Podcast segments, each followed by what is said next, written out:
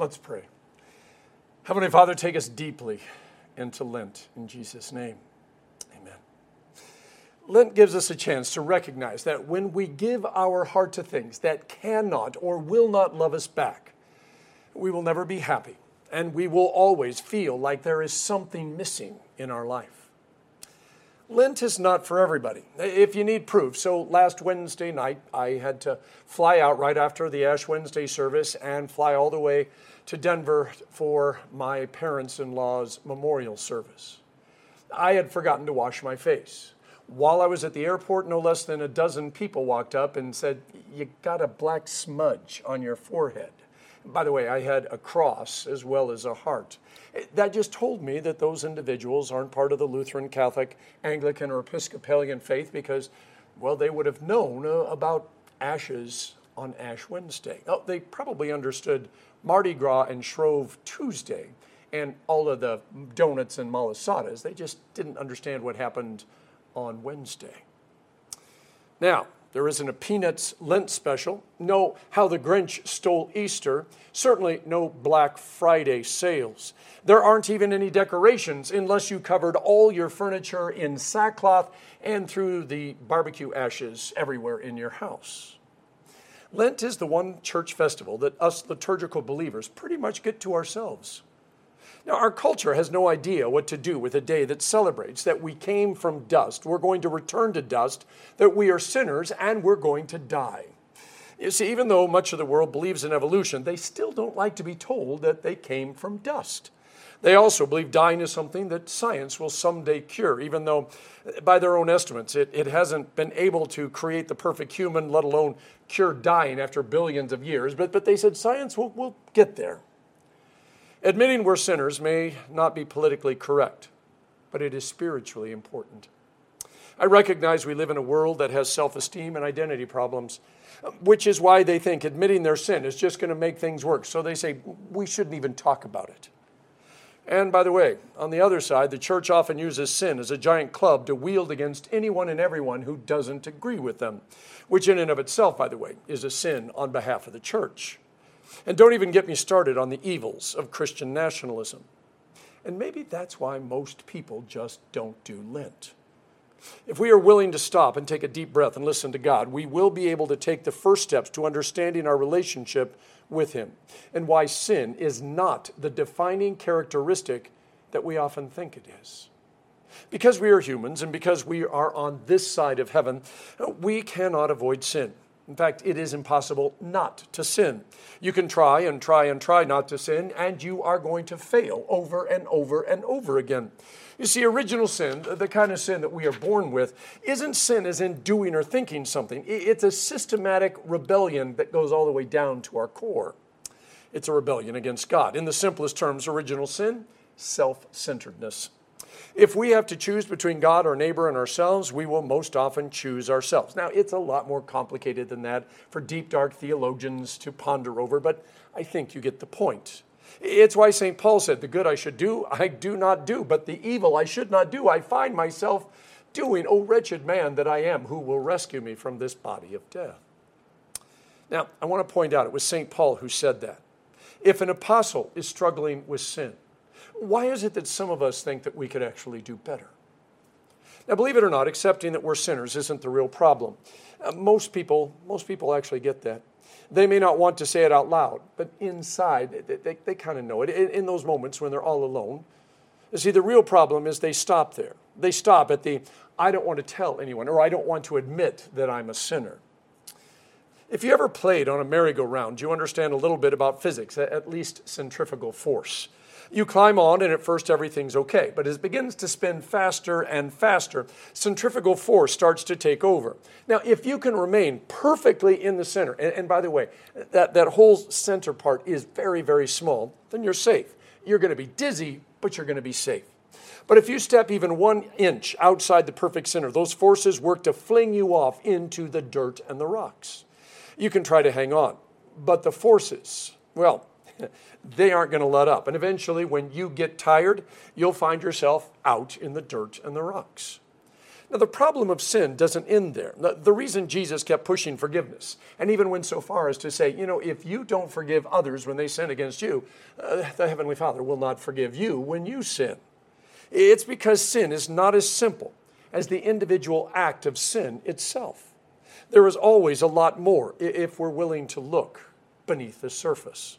Let's use the gospel lesson as an example. Jesus asked the disciples who people think he is.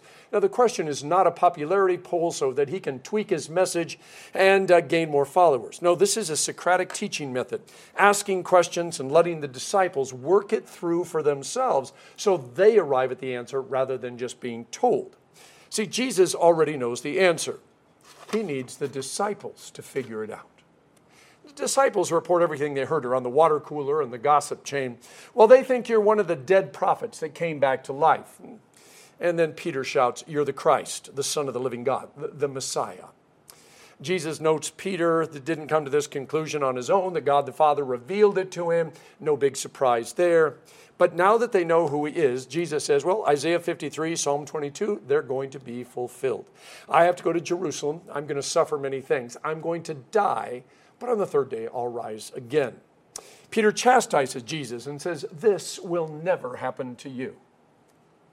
Because we were all born in a sinful world, we tend to try and make ourselves the center of the universe, or at least the center of the merry-go-round, pushing away centrifugally all from our center everything and everyone who does not agree with us. As long as we are the center of things, everything we don't like will go flying off into the dirt and rocks. At least that's the theory. When Jesus turns to Peter and says, Get behind me, Satan, because you do not have in mind the things of God, but the things of men, Jesus is reminding Peter that he is not the center of the universe. In fact, he's not the center of the world, the center of the church, the center of his home, or even the center of himself.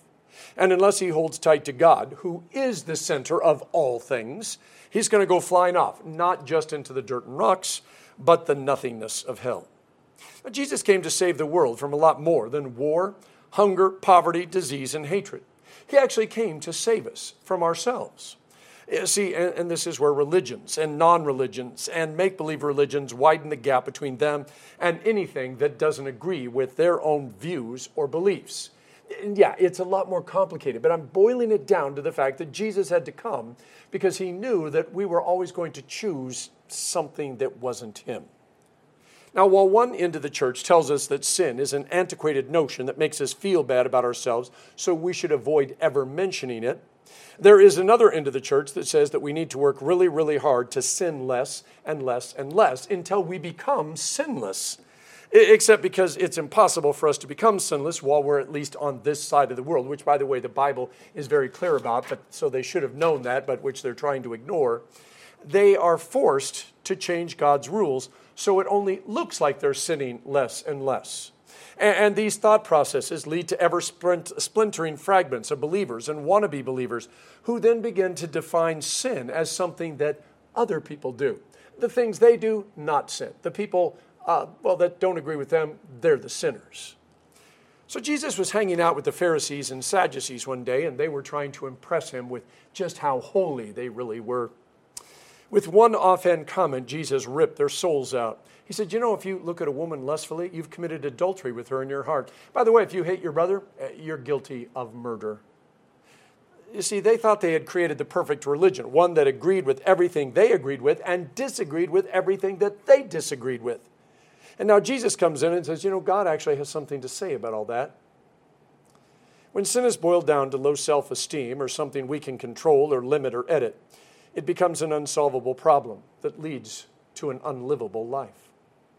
In our epistle lesson, St. Paul says, While we were still sinners, Christ Jesus died for us. Let that soak in for just a second. While we were still sinners, in fact, while we were still sinning, God sent his Son to die for us. He didn't wait until we got our act together, He just saved us. There can be great hope and healing in admitting our mortality and our brokenness. You see, when we finally lay aside our sin management programs and excuses and denials and simply allow God to be God, amazing things are possible. See, as long as we think that we're the center of the universe and the church and our family and our own lives, there's actually no hope. We're going to get flung off into the dirt and rocks. And by the way, if you think it was hard just hanging on to the merry-go-round as it spun faster and faster, try getting back on a merry-go-round when it's going full speed. What Lent does for us is remind us that we're mortal, that we are going to die. And we can spend our whole life trying to avoid it or delay it, but that's just time that we're wasting when we actually could be out living it. And when Lent proclaims we're sinners, it doesn't leave it at that. It loudly and proudly proclaims we have a Savior. When the prophet Nathan confronted King David with his sins, David went off and wrote Psalm 51. You don't desire sacrifice, or I'd bring it. You want me to know the truth deep inside me. Well, that's the journey of Lent. We don't need to run away from God or our sins. We can actually run toward God, even though we're sinners. This is not a season of self denial or giving things up or suffering. At least it doesn't have to be. You see, it can be a season of relinquishing our sins, our pains, our fears, and our anxieties.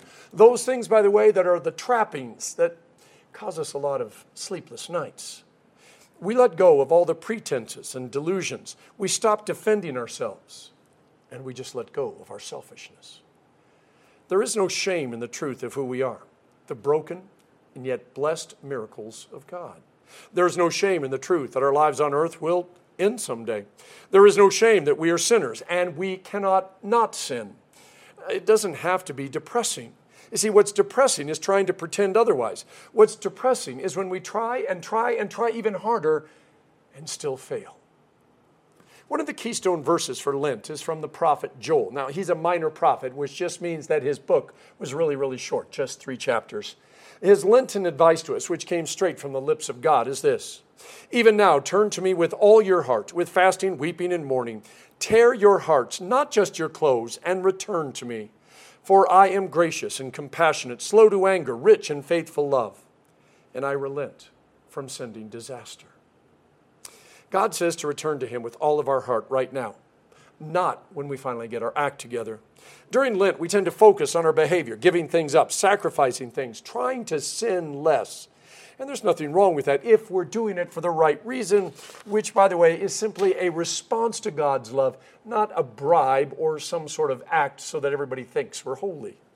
You see, God has something very different in mind for this season because our problem is not chocolate.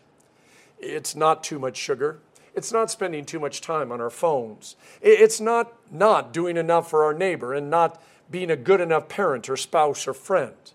You see, our real problem is trying to love things that cannot or will not love us back. And as long as we keep trying to find ourselves in all of that stuff that we do, we will never be healed or whole or feel like we're worthy. When God says, Turn to me with all your heart, with fasting, weeping, and mourning, tear your hearts, not just your clothes, it's that tear your hearts part that really matters. Because we're already tearing our heart just for the wrong reason. We're really good at doing things to look holy or sound holy, so people wind up saying, Aren't they wonderful? Oh, if I could only be more like them, if they only know who we really were.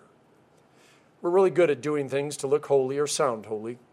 But if we're doing these things and loving all these things just so we can get noticed, just so we can bribe God, just so we can think that we've done enough or more than enough that God has to love us, well, we've been tearing our heart apart and the pieces have been flung out into the dirt and rocks, which is why none of all the things that we did have ever made us feel better. In fact, they just made us feel worse. God wants to gather up all the pieces of our hearts that we gave away so that He can restore us. He wants to give us a heart of flesh and blood that, that heart beats for Him. And the only way that can happen is for us to repent, to step into His presence and say, I'm sorry. And by the way, we don't step into His presence, He draws us into His presence. And we say, I'm sorry. No excuses, no denials, no caveats, no promises that we aren't going to be bad anymore. Every moment of our life becomes an opportunity to return to God. By the way, if your mind wanders during prayers or the Apostles' Creed, return to God. If you say or do something you promised that you would never do again, return to God. If you find yourself somewhere that you aren't supposed to be, you can return. If you become someone that you know you shouldn't be, you can return. You see, God never said three strikes, or not even 3,000 or 3 million or three googolplex, and you're out. No, he said, Turn to me with all your heart, with fasting, weeping, and mourning. Tear your hearts, not just your clothes. Return to me, for I am gracious and compassionate, slow to anger, and I am rich in faithful love. We are baptized into the life, death, and resurrection of Jesus. And even though St. Paul says, daily we die with Christ, and then we rise again to a new life, it's actually more like dying and rising every single moment of our lives. And by the way, if you can wrap your heart and soul and mind around that, the whole dying and rising a million times in your life, suddenly death isn't as scary, and neither is coming before God and telling Him we're sorry. Not because He actually is going to believe us when we say we're never going to sin again, but because we discover that God really is compassionate, slow to anger, and more than abundant with His love and grace. To repent isn't so much doing something as it is something that happens to you, as God wraps his arms around you and heals your heart and forgives your soul.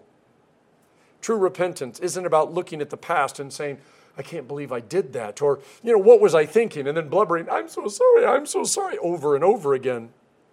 No, true repentance is God pointing to your future, which, by the way, always begins the moment He begins pointing and now you are a forgiven and restored and unique and unreproducible miracle. And you get to say, wow, God, thank you. And understanding, by the way, that not only is that the first step in your new life, but it's probably going to happen a thousand more times in that day alone, let alone a billion times in your life, where, where God says, let's forget the past. Let me show you your future. And yes, that moment's going to happen over and over again, a million times, because that's why they call it grace. In the name of the Father, and of the Son, and of the Holy Spirit. Amen.